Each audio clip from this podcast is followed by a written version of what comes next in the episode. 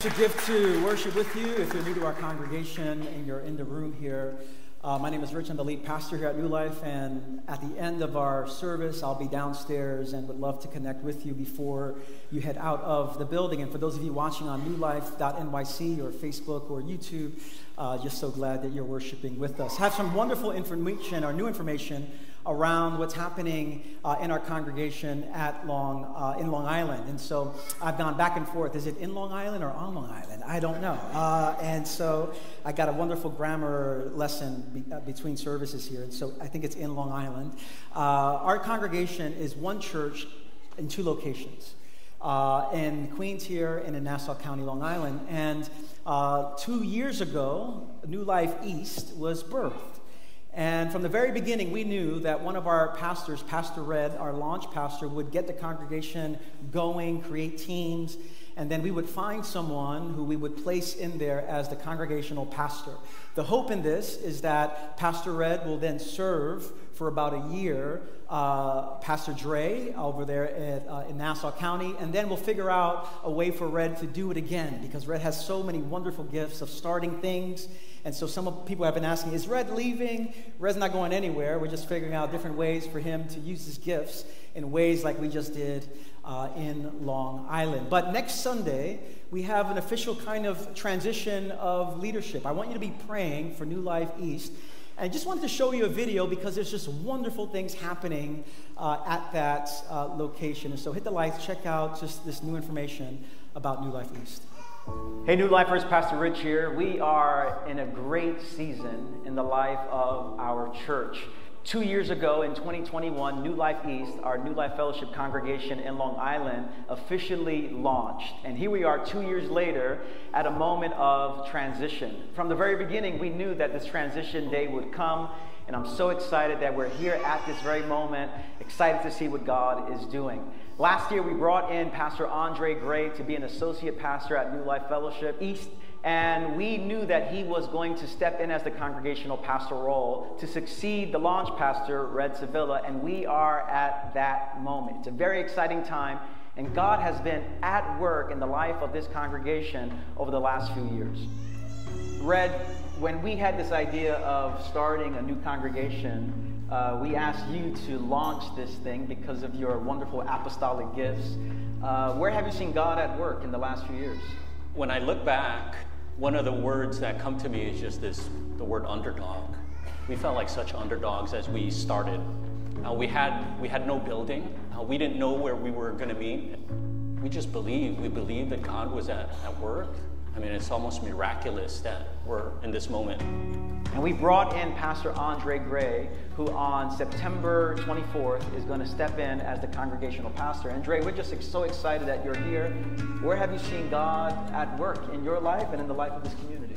I'm excited. I'm excited about the season that we're in and that, that where the Lord has New Life East and personally where the Lord has my family and to be a part of what God is doing in this space. When I reflect on the last year and just where I've seen the Lord moving, God has been introducing and inviting people from, when, from, from within the community to join what God is doing.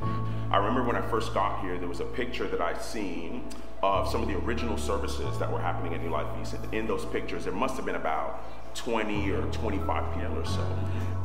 And then when I reflect on where we are now and when I look out into where God has us now, there's probably around 120, 130 or so people that are in the room. Numbers don't always tell the full story, but they do tell us part of the story. So when I think about those individuals that are filling those pews, that represents God doing some deep transformational work in the life of people in Nassau County. God has been at work, and I believe that He's going to continue to do that work in the months, in the years, and in the decades to come.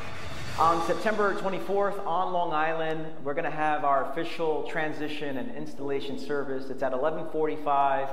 Eh, maybe you want to join us for that day, but it's going to be a day of celebration to see what God is doing in the life of this church. Amen. Amen. God is at work in some wonderful, wonderful ways, and this really connects to uh, our time of giving, our time of offering. Uh, New Life East would not be able to be where it's at right now without the faithful generosity of our congregation. For a few years, we had uh, saved money through our Christmas offerings to get this off the ground. And uh, we're here where we're at right now because of your generosity.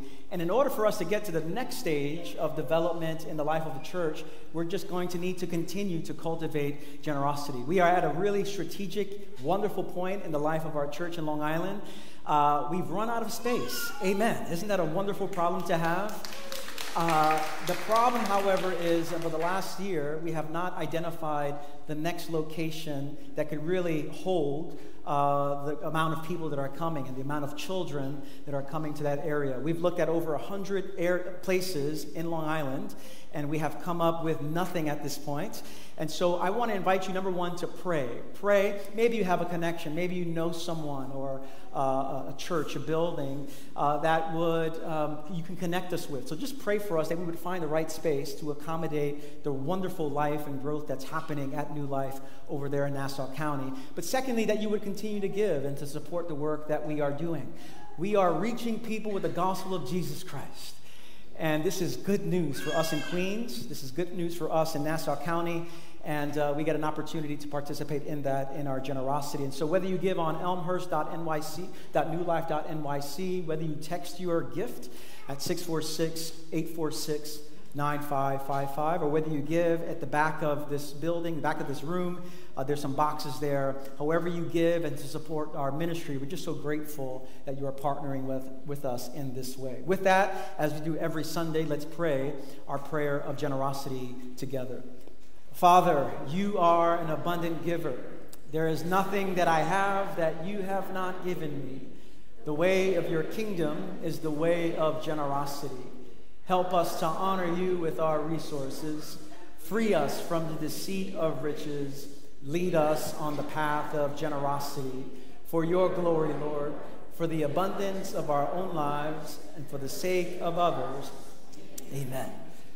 Before we get into our message today, we're going to have a baptism. And baptisms are always wonderful opportunities for us to bear witness to what Jesus is doing in our church. When someone gets baptized and they go into the waters of baptism, it is participation in the death of Jesus. And when they come out of the water, it is a recognition that they are participating in the resurrection, in the newness that comes when someone says yes to Jesus Christ. And so we have a new lifer named Daniel who's getting baptized. We're going to see his story. Amen. Um, and when Daniel comes out of the water, as it is in our tradition here, we just don't go a little, oh, that's pretty cool. I mean, we celebrate with Daniel that something wonderful has happened here today, something sacred and holy and beautiful. And so uh, hit the lights, check out Daniel's story. My name is Daniel Cow. I'm 15 years old and in high school. Before coming to Christ in my early walk with Jesus, I wasn't focused on Him. I more had I had Him more as an accessory to my life instead of putting Him at the center. I just had him when I needed him. I prayed to him when I needed something. I didn't give him praise or just talk to him on a daily basis. I more had him like a genie in a bottle instead of a, a sovereign, powerful God. My friends, my peers, my teachers, they all saw that mask, but I wasn't being genuine. Throughout the pandemic, I transferred back to Christian, private Christian school. And throughout my eighth grade year, I was mentioned by my teachers. I learned a lot about God, a lot about different doctrines and theologies and things about him, who he was, and what it meant to be a Christian. It brought me closer to God and what it meant to be a follower of Jesus, and it really just built a firm foundation of, of my faith. From all that, I, I saw more things in myself. I realized that I was sinful compared to Jesus' life and what he did. I realized that I was not enough, I was inadequate, and that I did need a savior, that I needed someone to cover up for my sins because I couldn't do it on my own. After I put, I decided to, to follow Christ, a lot of things have changed. Instead of focusing on what I wanted, on my desires, I decided to focus on His kingdom, on like t- leading others to Him, to focus on Him, like reading the Bible. I used to never do that until recently, and now that it's really been helpful. It, another thing that I've done, I started to pray to Him, not only for things that I wanted, but for other people, or just in thanks and adoration. I want to be baptized today because I want to show my love and commitment to Jesus and to show how He's changed my life for the better from being a sinner to being one of His children.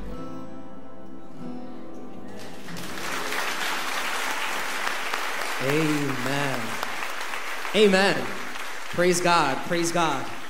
So good to be with you all. My name is Justin, and I get to direct our high school and middle school ministries. And it is such a joy to be here with Daniel. I'm excited to baptize you today. Uh, one of the things I love about Daniel is that he is just so willing to serve, uh, so open to discuss his faith. When we are in small groups, uh, when we are meeting on Friday nights, uh, Daniel is asking the right questions.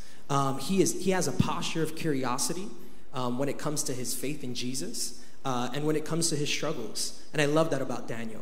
Um, what I also love about him is that he has just this joyful attitude when he's around our student ministry. I mean, we are picking up and breaking down tables, and he is doing it with a smile, y'all. He is smiling. He is, hey, Justin, how can I help you? Um, and so I love the way that Jesus is working in his life. So, uh, with that being said, um, Daniel, uh, do you renounce Satan and his works? Yes. And do you proclaim Jesus as your Lord and Savior? Yes. And with that proclamation, I baptize you in the name of the Father, and the Son, the Holy Spirit.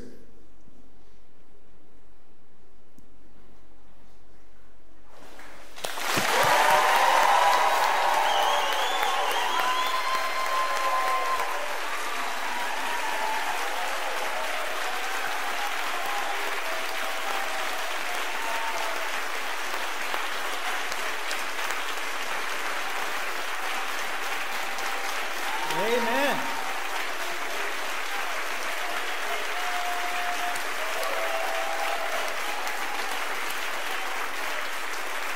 Extend your hand as a sign of God's blessing over Daniel's life. And we want to pray, Daniel, that uh, it's, a, it's a wonderful biblical name of someone who was really, who stood out in some profound ways uh, for the living God. And God's hand is on your life. We want to pray that the Holy Spirit would release every gift in you that He's put, and that uh, God would use you in some profound ways to bring people to the saving knowledge of Jesus Christ. And so, Jesus, we bless our brother Daniel. We thank you for his life, for his witness, for his testimony, for the ways that you have been at work in his life. And Lord, we pray that the Holy Spirit would ignite a fire in him, that you would use him in powerful ways, that people would come to know of your love through his life. And so, for all these things, as a community, as brothers and sisters, we bless our brother today in the name of Jesus. And everyone said, Amen. Amen. Amen. Amen. Well, friends, good morning. Great to have you with us. Uh, God has already been at work in our gathering today, in our singing, in our praying, in our baptizing, and I trust that God will meet us in the preaching of Holy Scripture, the preaching of His Word. Uh, today is our second week of Vision Sunday. Vision Sunday is an opportunity for us to recall who has God called us to be as a congregation and what has God called us to do as a congregation. Uh, last week I mentioned that there are three particular words that we're focusing on last week, today, and next week. And those three words are uh, present, priorities, and pathway, presence, priorities, and pathways. And at the end of our service today, one of the next steps we're going to take is to help you take the next step in our serving fair. At the end of the first service, we connected people with this Vision Sunday into opportunities to figure out how God might be calling you uh, to build what's going ha- what's happening here at New Life. And so at the end of our service, and I'll mention this towards the end of my message, there's going to be a serving fair down in the shell room. But those three words have been really important for us: presence, priorities, and pathway. What does it mean for God, for, for us to be the followers of Jesus in this particular time in history in Queens, in New York City, in Nassau County? The priorities is what we're going to focus on today. What are the particular areas that I believe God is calling us to focus on over the next nine to 12 months as a church family? And then next week, we're going to talk about the pathway. What does it mean to get there? And so the theme of our talk today is, is really about building, building together. And so when you came in, you probably should receive this Lego uh, uh, kind of stress reliever. Um, we got this for you because you're stressed. We know this. Uh, and so. Uh, it's an opportunity for you to work out your stress. Uh, on a day to day basis, but it's also a reminder that we're all building together. And so, my hope is that you just don't throw this in the toy chest or, or throw this in the closet. Put it somewhere visible to remind you, in light of what we're going to learn about today in today's message, that God has a unique calling over your life. Uh, and may this be a reminder of that. And so we're going to look at a passage of Scripture. If you have a Bible, if you have your phone, uh, any device, you can turn to the book of Nehemiah. We'll have it on the screen as well. The book of Nehemiah is a long chapter. I'm not going to read the entirety of the chapter. Uh, but you'll get the gist of it as I read through this text. And so, uh, Nehemiah chapter 3, beginning in verse number one, hear the word of the Lord. Eliashib, the high priest, and his fellow priests went to work and rebuilt the sheep gate. They dedicated it and set its doors in place, building as far as the Tower of the Hundred, which they dedicated, and as far as the Tower of Hananel. The men of Jericho built the adjoining section and Zakur, son of Imri, built next to them. The fish gate was rebuilt by the sons of Hassenaah. They laid its beams and put its doors and bolts and bars in place. Meremoth, son of Uriah, the son of Hakkoz, repaired the next section. Next to him, Meshullam, son of Berechiah, the son of Meshezabel made repairs, and next to him, Zadok, son of Baana, also made repairs. Are you with me still? Verse 6. It gets better. The Jeshanah gate was repaired by Joiada, son of Paseah, and Meshullam, son of Besodeiah. They laid its beams and put its doors with their bolts and bars in place. Next to them, repairs were made by men from Gibeon and Mizpah, Melatiah of Gibeon, and Jadon of Meronoth, places under the authority of the governor of Trans Euphrates. Uzziel, son of Harhaiah, one of the goldsmiths, repaired the next section, and Hananiah, one of the perfume makers, made repairs next to that. They restored Jerusalem as far as the broad wall. I know no one's sleeping yet, uh, but we're going to continue here. Verse 13. The fountain gate was repaired by Shallum, son of Kol Hozeh, ruler of the district of Mizpah. He rebuilt it, roofing it over and putting its doors and bolts and bars in place. He also repaired the wall of the pool of Siloam by the king's garden as far as the steps going down from the city of David.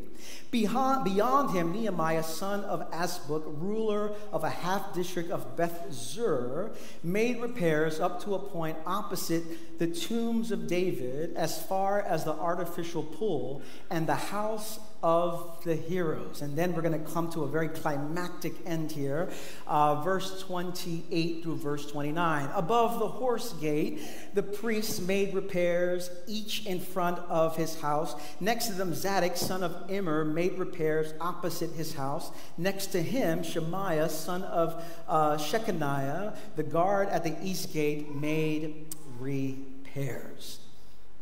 This is the word of God, brothers and sisters. Let's pray together. Lord, thank you for the gift of Holy Scripture, for the gift of your word, and for all the ways you are going to animate this word in us. And so, Lord, give us ears to hear and eyes to see and a heart to receive all you have for us this day. We pray these things in Jesus' name, and everyone said, Amen. Amen. I love recounting my first real full time job. I was 17 years old and I worked for a movie theater on 68th Street and Broadway called Sony Theaters. It's not named that today, but that's what it was called back then. And I loved working there. I had many different jobs at the theater, working the box office, working the concession stand. But my favorite job was to be the guy who cleans up the movie theater after the movie is over. I loved it for two reasons.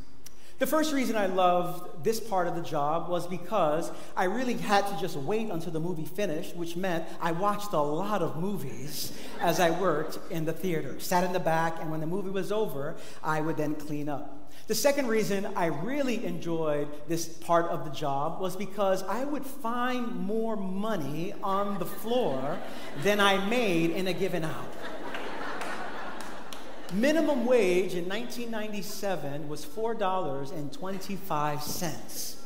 I would find $5 bills and $10 bills and $20 bills on that shift. I would make far more money finding money than the actual hourly rate that I was paid. And so I really loved working that. When they would say, You're working the box office, I just know, oh, this is a bad day. But when they said, You're cleaning up the theaters, I'm getting paid, baby. I'm getting paid.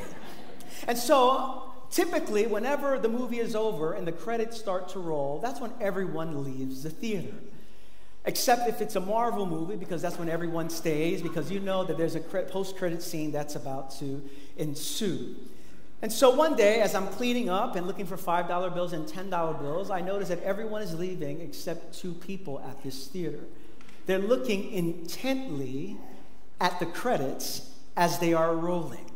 And at one point, uh, as the credits are rolling, I hear the guy, looked like it was a father daughter. He goes, There you go. There it is. I don't know what her role was on the production of the movie, but they saw her, her, her name there and they pointed it out, and they had a wonderful moment in that space as I was looking for $10 bills and $5 bills. When I thought about that, I thought about an article I read earlier this year in the New York Times. The article is called Why I Watch the Closing Credits of Every Movie I See. And this gives you kind of a picture of all of the different pieces and parts and roles that people play in order to put together a movie like that. And one of the quotes stood out to me. The uh, writer said, Our culture of on demand binge watching conditions us to race past the credits taking for granted the collective creative efforts behind the movies and TV shows we so voraciously consume. In other words, we, we, we don't take the time to look at all the names because we got better things to do. We might look at one actor. Who is that actor? Was he in a different movie? And then we look for that person and then we move on, and that's, that's all it is.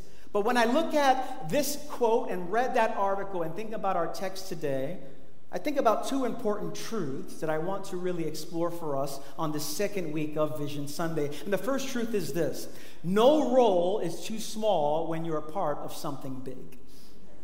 No role is too small when you're a part of something big. And secondly, every name matters. Every name matters. And that's what we see in our text this morning. In that riveting text that I read for you this morning, this is what we see. What we find in chapter 3 of the book of Nehemiah is kind of the ancient version of the movie credits, rolling up to show every single name who mattered in this moment. The book of Nehemiah is one of my favorite books in all of the Bible, and it's important to just recount why this book was written. The nation of Israel were overtaken by a country called Babylon.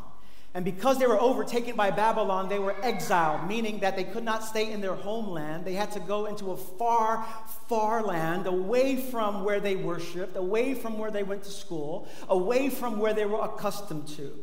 And so Nehemiah is in exile with his people in a foreign land, and he realizes that he needs a job. He needs to support himself. And so I imagine he goes on jobs.com to see what's available in Babylon, and he finds out that there is a job for a wine taster. Some of you are like, sign me up. That's a wine taster. Nehemiah said, That's the kind of job I want. But it was more than just wine tasting.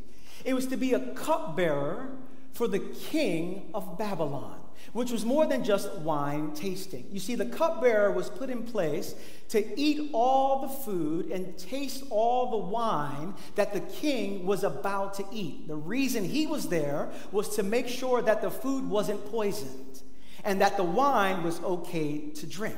And so this is not a job that you really want. But and you never have to ask Nehemiah, how was your day? Because if he was alive, it was a good day. It was a, it was a good day. How was your day? I'm still here, brother. It was a really good day.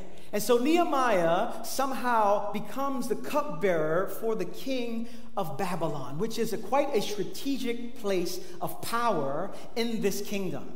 And one day he hears that his people that were once in exile are now returning to their homeland. They're returning to their homeland, but what they find in their homeland is utter destruction. What they find in their homeland are just the walls are just crumbling. The places that they really at one point loved was in total disrepair. The schools that the children attended was torn down. The pizza shop, the coffee shops where they enjoyed community together did no longer existed. The place of worship that, that, that the people of God would gather was in shambles. And so Nehemiah hears that people are returning back home, but it's in disrepair, and he feels like he has to do something about it. He has authority now because he works right next to the king. And so Nehemiah begins to ask the king if something could be done about this problem. And the first thing I want you to see and understand as we think about this Vision Sunday and building together is that Nehemiah laments. He has a spirit of lamentation. He sees that there's things that are not right in the world and that he has to do something about it. He's grieved about what's going on in the world. And when I think about what's going on in the world, we too should be grieved. Have you ever looked at what's going on in the world?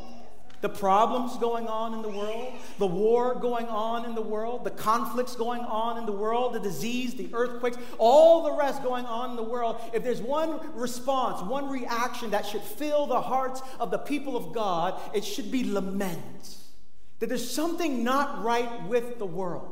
And it is very easy to live passively just to say, there's something not right with the world. Let me just focus on what I want to do. But Nehemiah laments. And to lament is not simply to cry, lament is to offer your grief to God in such a way where you open yourself up to give God access to you to actually do something about it.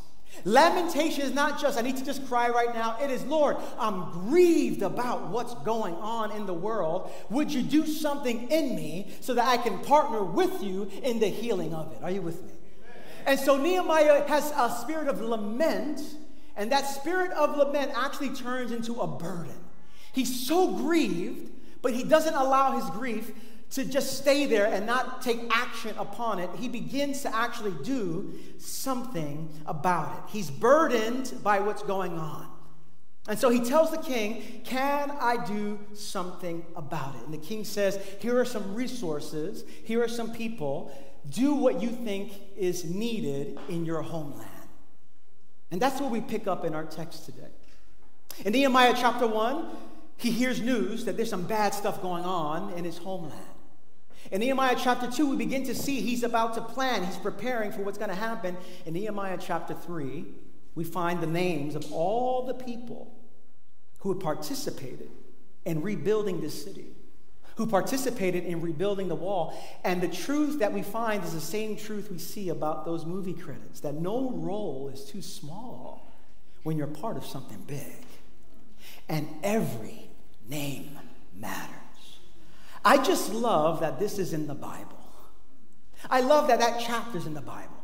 I know when you get to that point in Nehemiah 3, you're like, skip.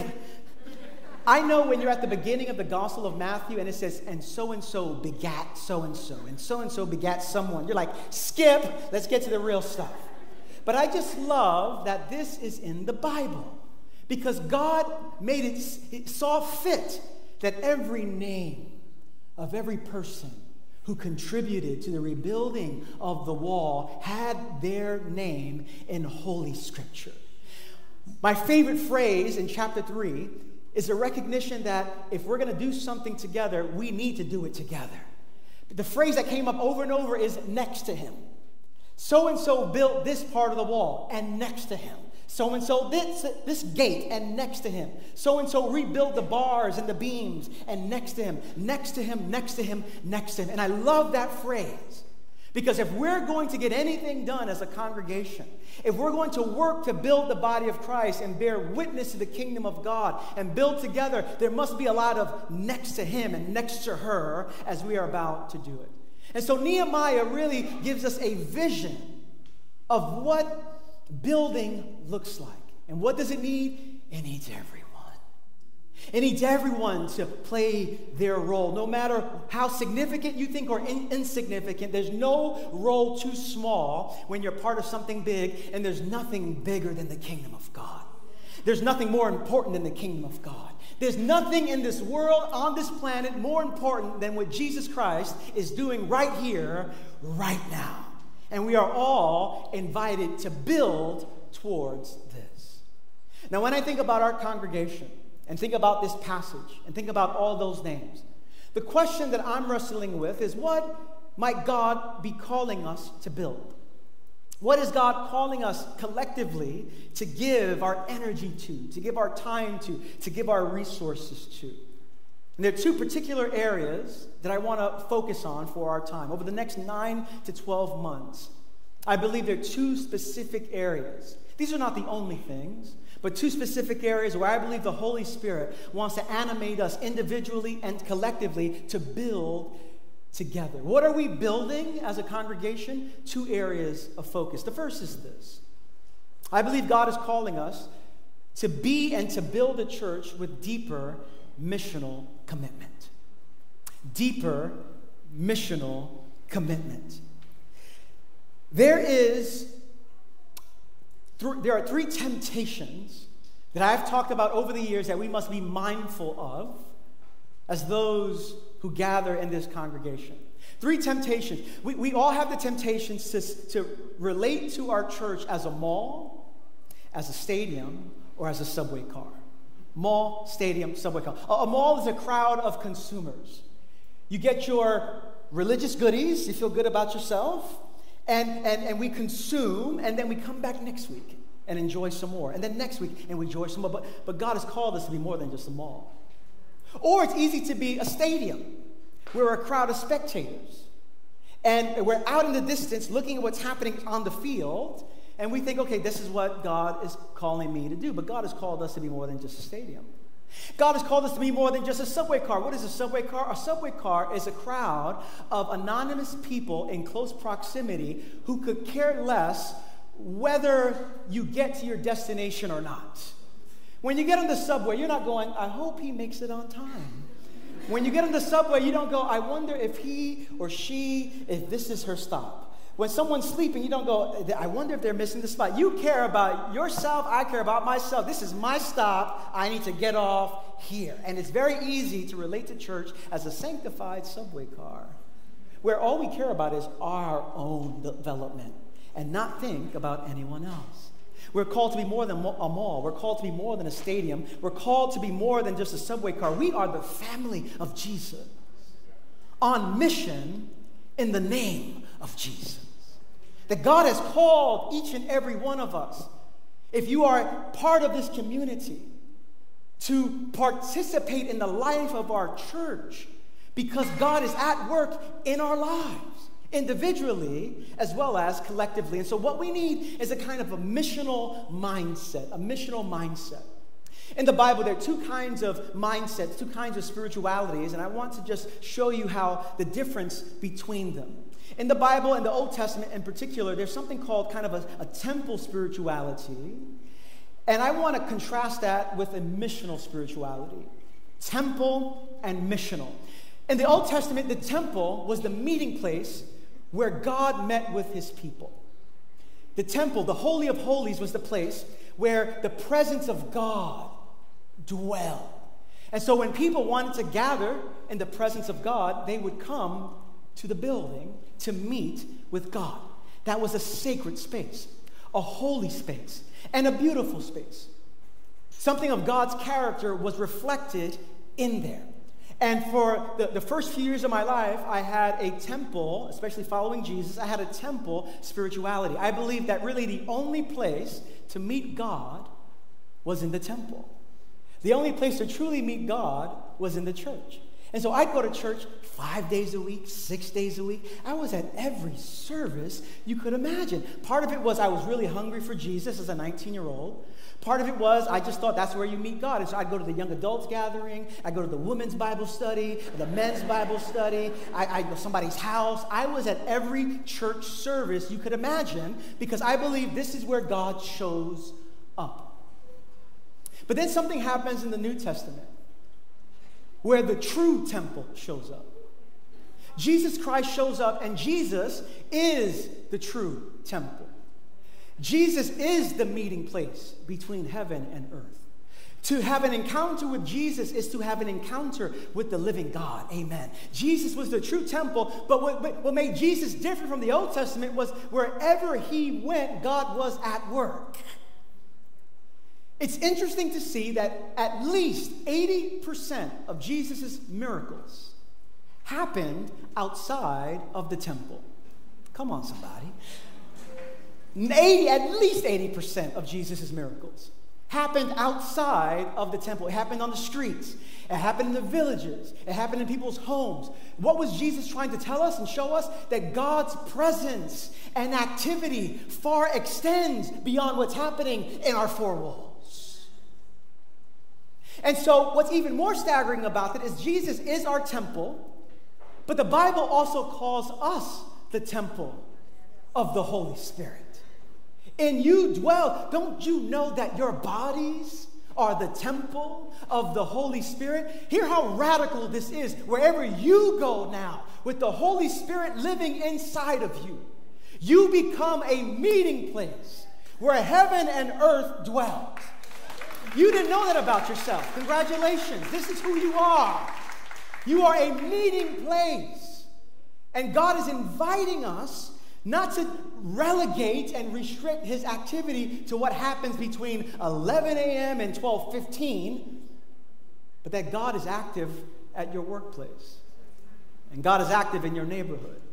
That wherever you go, if the Spirit of God dwells inside of you, there is a unique access that you have to the presence of God being expressed through your life.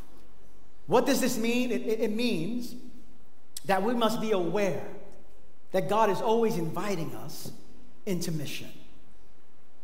To be on mission, to, to have a deeper missional commitment, begins with a theological shift in our thinking. And the, and the sh- most important shift that must take place in our minds is this wherever we show up, God is already working. Isn't that good news? Wherever you show up, God is already in the midst of it. From time to time, I get emails from congregants, and I love these emails because um, it, it shows the heart of this person. But the email will say something like this Pastor Rich, I'm a new Christian, or Pastor Rich, I just started a new job. How can I bring God there? And I get it. I mean, some of your coworkers, come on now. I mean, your, your boss, uh, a little demonic. You know what I'm saying? I get it. I get it. It's not e- the easiest place to work. I get you. Like, we need God in this place here. And so I get the question how can I bring God to the, to the workplace here? It's a wonderful question that gets to the heart, but there's something a bit limited about that question because it assumes that God is not already there. God is already there. In your department right now, God is already there. In your apartment complex, God is already there. In your neighborhood, God is already there. On the job, in your school, God is already there. The invitation for followers of Jesus is this we don't bring God anywhere. God is omnipresent. God is there at all times. What we do is we discern where God is already at work in the community.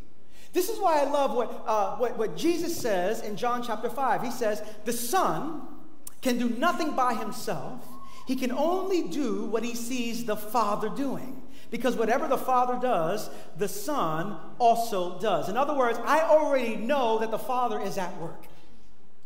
I don't bring God anywhere. I discern where God is already working. And that's my hope for us.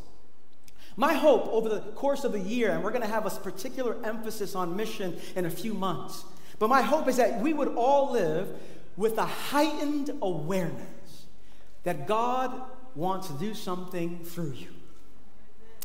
There are people in your world that God wants to heal. That there are people in your network of relationships that God wants to set free, that God wants to rescue, that God wants to forgive. And I think about this often. In the past year, I can think about three occasions as I'm either walking in Queens or driving in the neighborhood where I have seen people weeping as they're walking down the street, just outwardly weeping. And I don't know what's going on, and I don't know if it was just, uh, it, it felt providential that as I'm walking down, one person on their phone weeping a person just walking through the streets weeping. And I think there's so many broken people in our world. There's so many hurting people in our world. And many of you understand this because you are that hurting person. You are that broken person. There are people in our world, there are people in Elmhurst Corona, people in Nassau County, people in your workplace. They are broken and in desperate need of the good news of the gospel of Jesus Christ. My hope is that we would have a missional mentality to proclaim good news to people who are broken, people who are caught up in sin, people who are caught up in addiction. May God call us to bear witness to the good news of the gospel that God can bring dead people to life and that you have a part in playing in that. To have this missional mindset is to, is to recognize that as a congregation together, wherever there's poverty, wherever there's injustice, wherever people are overlooked and under resourced, the church has an opportunity to step in, to demonstrate, not just with words, but in deeds, the goodness and the mercy of Jesus Christ. My hope for us in this missional mindset as we cultivate this deeper missional commitment is that you would see your workplace as worship space, a place to live out your faith, not just to get a paycheck. My hope is that you would see that if God has sent you here, that there are needs within the life of our own community that need to be addressed. And if God has sent you here, He sent you here because the Holy Spirit has deposited something inside of you God has given you gifts and experiences and passions and a particular anointing for this particular community, for this particular moment in history. You are here for a reason. As I said last week, wherever Jesus went, he lived like he was sent. And if you are here, God is sending you to get something done.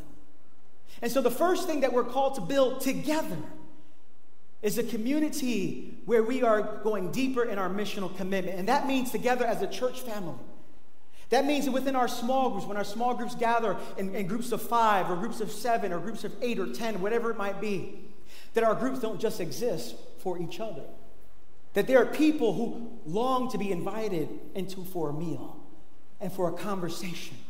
That in our personal lives, church family as a whole, our small groups, our personal lives, that God would do something missionally in us.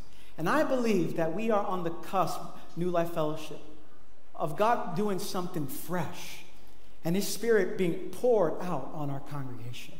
I believe that God is going to start rescuing and saving people with the saving knowledge of Jesus Christ, and that God is going to use you in ways you had not even thought before. I believe the Holy Spirit is going to be poured out in some profound ways, and God is already pouring out His Spirit on us.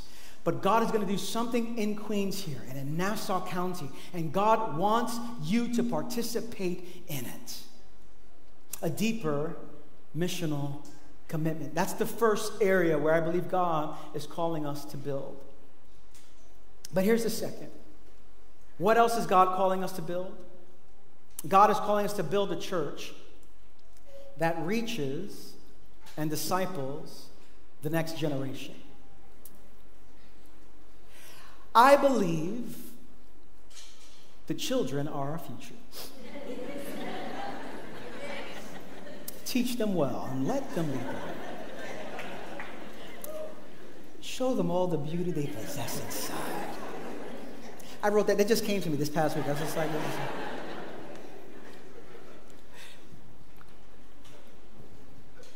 But that's what we find in the Gospels. That's what we find in the, the Bible. In the Bible, God gives a particular emphasis that the people of God would hand down faith to the next generation. Let me show you one passage of scripture in the book of Psalms. In the book of Psalms, it says, Even when I'm old and gray, do not forsake me, my God, till I declare your power to the next generation, your mighty acts to all who are to come. Do you hear the passion of the psalmist? Lord, before I check out, before I leave this planet, before I die, don't let it happen until I declare your power to the next generation.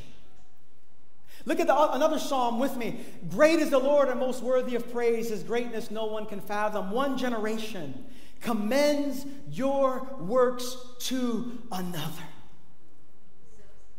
And what God has called us to do, friends, is to be a church that hands down faith to the next generation. Do you know what grieves me most as a pastor and a follower of Jesus? And I come across this on a regular basis. That there are churches in our city and churches in our country that have died because there was not a commitment to multi generational church. And now, what we have are people who are advanced in years, and churches have to close down. Whenever I hear of a church closing down, it breaks my heart, especially when the problem has been not a fostering of multi generational. My prayer is that we would continually to be, be a church where we're handing down faith to the next generation. That 10 years from now, 20 years from now, 30 years from now, 50 years from now, unless Jesus comes, that New Life Fellowship Church is handing down faith and handing down the character of God and discipling and forming the next generation and the generation after that to bear witness to what Jesus is doing here in Queens and in Long Island and in New York City. And this requires everyone to take their role. We have a particular goal. And what I've discovered, and what many pastors and churches have discovered in the past couple of years, is that the pandemic has particularly impacted young people. Whether we're talking about social anxiety, we're talking about mental health issues. Whether we're talking about the nature of church ministry, churches that once had many, many children coming across the country, that's been a significant area of struggle. And our church is no different. This is an area for us to build, to rebuild. And there's a particular invitation that I have for us because what I'm talking about today, we're going to talk about it over and over again. Because I believe God wants to do something in the next generation. The specific need that we're going to be working towards as a congregation is that to really have our next gen ministry flourish, we need 60 leaders who are going to step in and disciple those in pre K, and disciple those in elementary, and hand faith down to middle schoolers and hand faith down to high schoolers. Now, we have a big church, so I believe that God's going to do it, but there's a, a shared burden that I want you to hear. That what we're not doing is babysitting. We're not just trying to give parents a break so that they can come and worship. We're not here just to play funny. We're here to shape people in the name of Jesus. We're here to disciple children in the name of Jesus. We're here to form teenagers in the name of Jesus. We're here to send them out to be world changers. We're here to have them knock down hell's gates and say that the kingdom of God is here. We're here to raise up missionaries and apostles and teachers, those who are 13 and 14 and 15 and younger and older, to let them know that the kingdom of God is here. That we're not in the business of babysitting. We're in the business of shaping and forming people in the name of Jesus. And what does that need? That needs people who are going to shape and form people younger than the next generation in the name of Jesus. And I believe we can do it. My hope is that in the year and years to come, that children throughout our city, children throughout Queens are saying, Mom, Dad, we, Grandma, Grandpa, we must go to church. That you're not dragging your children to church, they're dragging you to church. They're saying, I've met with God and I want to meet with God in a fresh way with this community. And I want to learn what it means to now encounter God and then go into my school and go into the playground and go wherever God sends me to bear witness to the good news of the kingdom of God. That's why we are here. We're not here for religious goodies. We're not here just to get something done in an hour. We're here to get something done, to have Jesus Christ form each and every one of us, to bear witness to the kingdom of God. And some wonderful things are happening in our next gen areas right now. But we know that we need to do some building in anticipation of all the children and teenagers that are going to be coming. And so I want to show you a video just to help you get a picture of the good work that's happening already and the invitation that Jesus has for all of us to build together. Check this video out.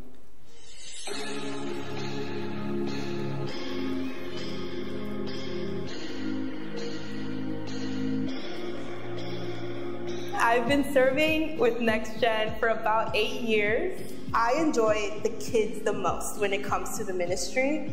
Um, they just have so much life and so much joy, and that is what gives me joy to serve here. I am the pre-K director here at New Life. What brought me into the Next Gen ministry is my love for the next generation from cradle to college? Uh, serving in the pre-K rooms, I have really loved just seeing the kids come to church and knowing that they have a space where they belong. Coming to church is not just a single person event or choice, but it's for a community. So the most rewarding, fulfilling time serving at, in the Next Gen ministry were seeing the boys who I promised that I would be there throughout their lives, graduate high school, and now they're off to college. What I enjoy the most uh, has been the connections between myself and high schoolers and also each other. You actually see them, they're themselves, their guards are down, they're like having fun, and kids should have fun, but it's like you get a glimpse that you normally wouldn't. One of our young girls, I remember her first day, she was so anxious. Like she stuck by her mom, she didn't want to come in. And I was like, okay, I get it. And the transition and transformation that I've seen in her now after being here a couple months, it's like, holy cow, like this really happened. She now I can't imagine her like not speaking, not talking when she comes here. She's looking forward to it. I think kids really need to have a community around them. I mean, we know the phrase, like it takes a village to raise a kid. As I think about the future, um, hope we can get more adults who want to pour into the lives of the students. I hope I get to see another generation of young students have community with one another. One of the obstacles that I've faced in Next Gen Ministry is just finding a team. Oftentimes we think we need to know the Bible inside and out to be a volunteer and to lead the kids or the next generation. And I would tell them all they care about is your availability. You have a lived experience, a shared experience that can be brought to this place with our young people, and it's important, um, but also you can learn from them. A call to action, I would say, is to each person to stop and ponder about a time in their childhood where they felt alone, unseen, unheard, unknown. Think about that and think about who was there for them in their lives. If there was someone there, beautiful, be that person for someone else. And if there was not that person there for you, that's even more of a reason that you should be that person for that child that felt the same way you did.